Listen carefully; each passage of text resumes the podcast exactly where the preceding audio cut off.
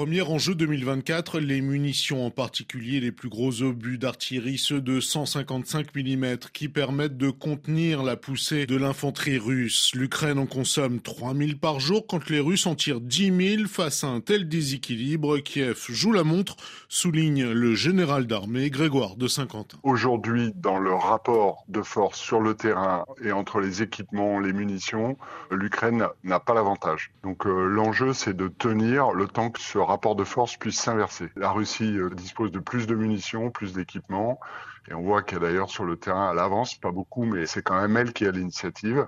L'enjeu pour les Ukrainiens, c'est de tenir sans consommer trop de ressources, notamment les ressources humaines. Kiev attend de nouveaux canons, des obus, des avions, notamment les F-16, longtemps espérés. Ils pourraient être opérationnels avant l'été et devraient permettre de desserrer les taux russes. Les fameux F-16 permettraient de rééquilibrer le rapport de force dans les airs et notamment permettre aux Ukrainiens d'avoir une meilleure maîtrise de leur espace aérien et éventuellement de frapper plus dans la profondeur et d'empêcher l'aviation russe d'appuyer ses troupes au sol là où euh, il n'y a pas des moyens solaires partout et donc euh, il y a des endroits où l'aviation russe arrive à passer et arrive à appuyer les troupes au sol, ce qui donne un avantage évidemment considérable côté russe. Voilà. Et donc c'est rééquilibrer ce rapport de force-là qui est important dans un premier temps. Après deux années de guerre de haute intensité, les pertes dans les deux camps sont effroyables. La question des effectifs devrait donc aussi se poser en 2024 avec acuité. Grégoire de Saint-Quentin. J'ai le sentiment que les choses se posent pas de la même façon des deux côtés. D'abord parce qu'il y a une asymétrie. Hein. Le rapport de population, c'est un Ukrainien pour trois euh, russes, donc on peut penser que le, réservoir humain russe est trois fois plus important. Après, il y a une façon de se battre qui est quand même beaucoup plus économe de la vie humaine côté ukrainien, même s'ils ont perdu du monde, hein, et c'est indéniable. À un moment, ça finit par corroder le moral, le soutien de la population à la guerre. J'ai le sentiment que